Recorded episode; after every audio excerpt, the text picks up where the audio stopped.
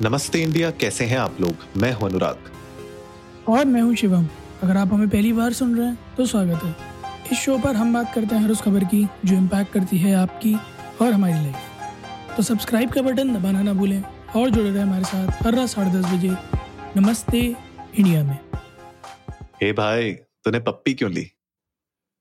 मैंने तो मैंने तो नहीं ली भाई। अरे ए भाई तूने पप्पी क्यों ली? अच्छा अरे हाँ अरे मैंने देखा आज वीडियो। हाँ। वीडियो से पहले मैंने एक मीम और देखा था। कौन सा? बड़ा सही था। जीजी गाड़ी से बाहर देख रही थी जीती Ajit watching Zayn Malik's picture outside every barber shop in India सही में सही में यार मतलब आज तो कमाल ही हो गया मतलब पूरा सोशल मीडिया में जीजी हदीद बिल्कुल छा रखी है हिंदुस्तान में। बिल्कुल सही बात है भाई अगर किसी ने अपने आ, हिंदुस्तान के काल में कुछ ऐसा करिश्मा अगर करके दिखाया है तो वो दो ही लोग हैं। पहले वरुण धवन दूसरी जीदी हदीद मतलब पैसा हो तो क्या नहीं हो सकता है कि नहीं? अरे अरे बिल्कुल हो सकता है भैया बिल्कुल हो सकता है। मतलब थोड़ा जनता को बताइए आपने पैसे की बात की क्यों पर?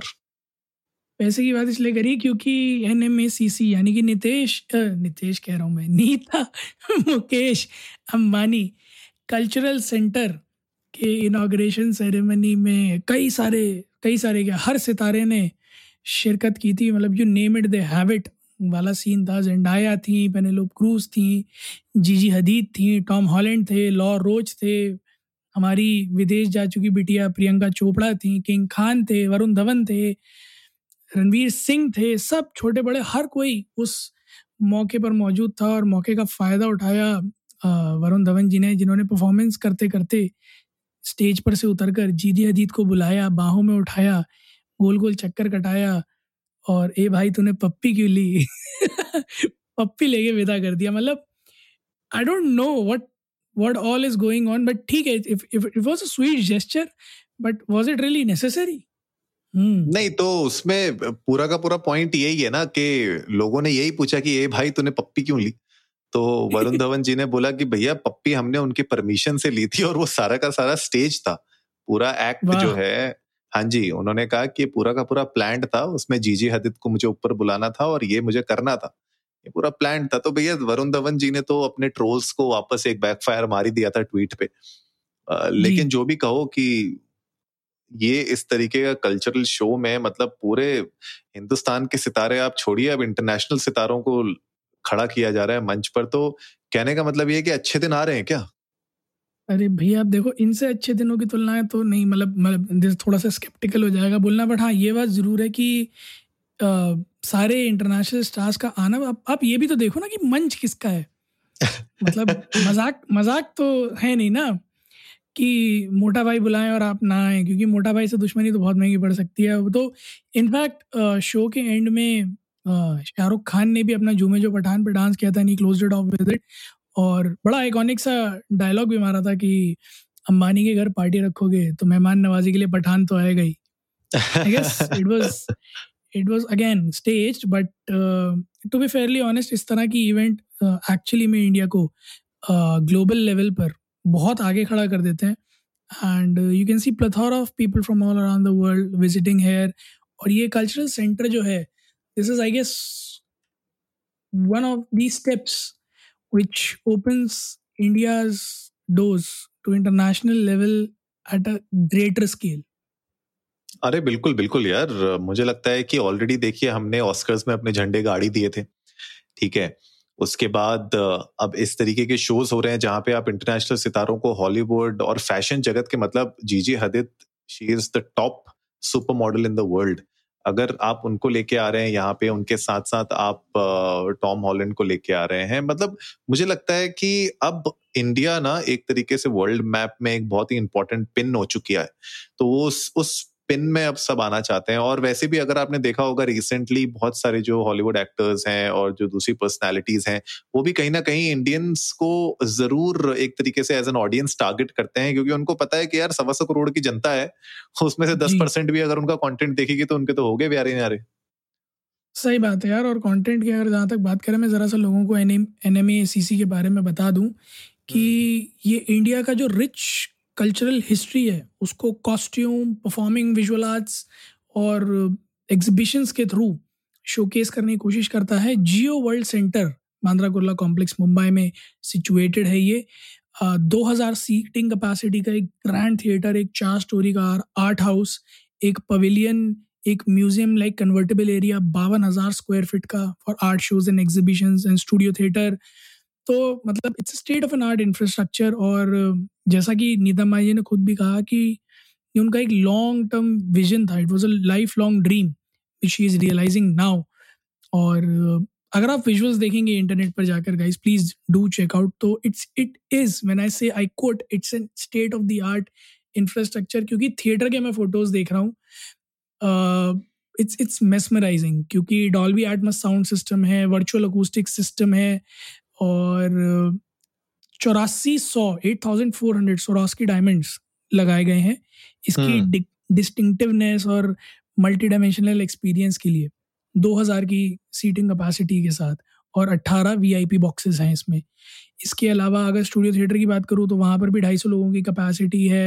एल ई डी डेवन थ्रेटिकल लाइटिंग सिस्टम है और अंबानी स्क्वायर एक वहाँ एक लोटस बना हुआ है which is made of L E D lights तो वो fountain plus L E D lights का एक अच्छा मिश्रण है, एक शो है। So it's all and all destination for people who are into performing and arts आप लोगों को जाना चाहिए विज़िट करना चाहिए, कोशिश करें वहाँ परफॉर्म करें बिकॉज़ आने वाले समय में देखिएगा, जैसे लोग बड़े बड़े थिएटर्स के नाम लेते हैं कि वहाँ परफॉर्म करना एक ड्रीम है।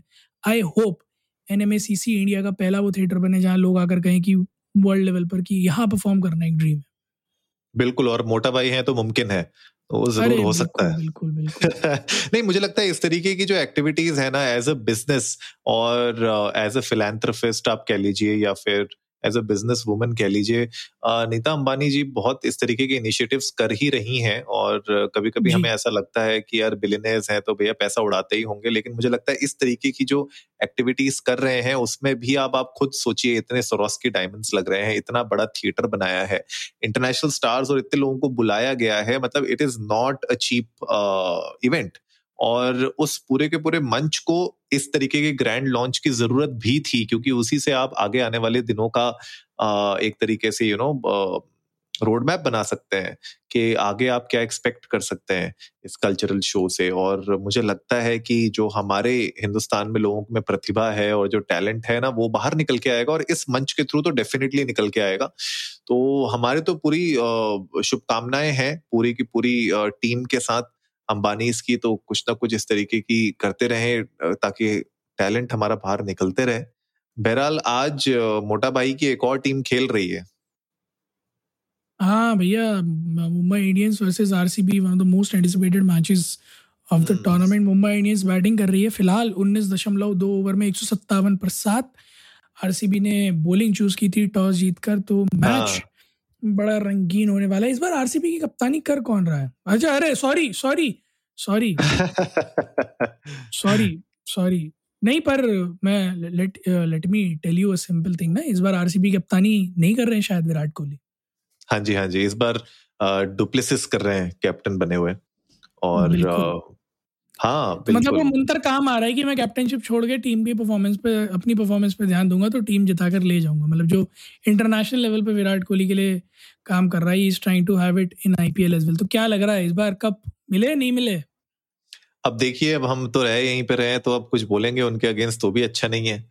और मुंबई अब देखिए मोटा भाई की टीम है तो उसके अगेंस्ट कुछ बोलेंगे तो फ़ायदा नहीं है। तो तो देखिए, अब क्या होता है, मुंबई इंडियंस का वैसे बुरा हाल चल रहा है अभी तो यार, जिस तरीके से ये लोग बैटिंग कर रहे थे लग नहीं रहा था कि ये लोग इधर तक भी पहुँच पाएँगे तो पहुँच गए हैं अगर मुझे लगता है एक सत्तर तक का अगर लोग दे देते हैं स्कोर, अभी दो दो बॉलें बची हैं। बट हाँ आरसीबी का चांसेस ज़्यादा लग रहे हैं। अब तो डिपेंड करेगा यार, देखो, आईपीएल है, कुछ नहीं कह सकते, लोगों ने सौ का रन भी मतलब हंड्रेड हंड्रेड भी डिफेंड किया हुआ है लोगों ने सक्सेसफुली और हारे भी हुए हैं तो आई डोंट नो। कि कैसा रहेगा लेकिन आरसीबी के साथ हाई होप्स हैं इस बार। बिल्कुल यार पर इस बार थोड़ा सा अभी इस मैच में उनके कप्तान रोहित शर्मा ने निराश किया दस गेंद में एक रन बनाकर गए हैं। तो थोड़ा घर पे जाकर सोचेंगे मोटा भाई भी शायद कहेंगे कि भैया आप दारोमदार है आप भी आप आप भी चाहो तो कप्तानी छोड़ दो। और साइलेंट कप्तानी करते रहो पर बैटिंग पर ध्यान दो क्योंकि is one of the most prominent players of the team और बहुत ज़्यादा दारोमदार है। उनके कंधों पर। तो गाइज़ आप लोग भी जाइए ट्विटर और इंस्टाग्राम पर इंडिया अंडर स्कोर नमस्ते पर हर रोज़ की तरह पहले तो एपिसोड सुनिएगा, फिर हमारे साथ आकर ज़रूर ये शेयर कीजिएगा कि आप इस आईपीएल में किस टीम को सपोर्ट कर रहे हो और आपके प्रोडिक्शन क्या है। तो अनुराग, समय हो गया आज के प्रोडिक्शन का। क्या प्रिडिक्ट कर रहे हो? क्योंकि रॉयल चैलेंजर्स बैंगलोर की बैटिंग आने वाली है। मुंबई इंडियंस का स्कोर लेट्स अज्यूम 170 के आसपास बैठता है। What are your predictions for the rest of the match मुझे लगता है रेस्ट ऑफ़ द मैच का ये है कि आरसीबी ऑल आउट हो जाएगी, बना नहीं पाएगी। अरे नहीं ये तो बहुत वेग बताया थोड़ा वो अपना अरे इतना स्ट्रांग बताते हैं। कंसाइज वाला लेके आइए ना कितने रन में कितने ओवर में कुछ कुछ कुछ तो मुझे लगता है। चलिए मैं मुझे ऐसा लगता है कि अठारहवें ओवर तक आरसीबी पूरी समिट जाएगी। अच्छा मेरा प्रोडिक्शन ये कहता है कि आरसीबी बीस ओवर का मैच खेलेगी will be winning by five wickets और कोहली पचास मारेंगे। तो शाबाश ठीक है। आपकी प्रिडिक्शन हमने नोट कर ली है मेरी प्रिडिक्शन हमने नोट कर ली है गाइज़ आप लोग भी चाहिए अपनी प्रिडिक्शन नोट करवाइए हमें। ट्विटर और इंस्टाग्राम पे हैंडल आपको पता ही है। हमें बताइए कि क्या रहेगा इस बार का। और अगर आप लोग जीतते हैं आपको बताइए मौका मिलेगा आपको हमारे साथ बैठ के इसी तरीके से बातें करने का एपिसोड पर। उम्मीद है गाइज़ आप लोगों को आज का एपिसोड पसंद आया होगा तो जल्दी से सब्सक्राइब का बटन दबाइए और जुड़िए हमारे साथ हर रात साढ़े दस बजे सुनने के लिए ऐसी ही कुछ मसालेदार खबरें। तब तक के लिए नमस्ते, नमस्ते। इंडिया।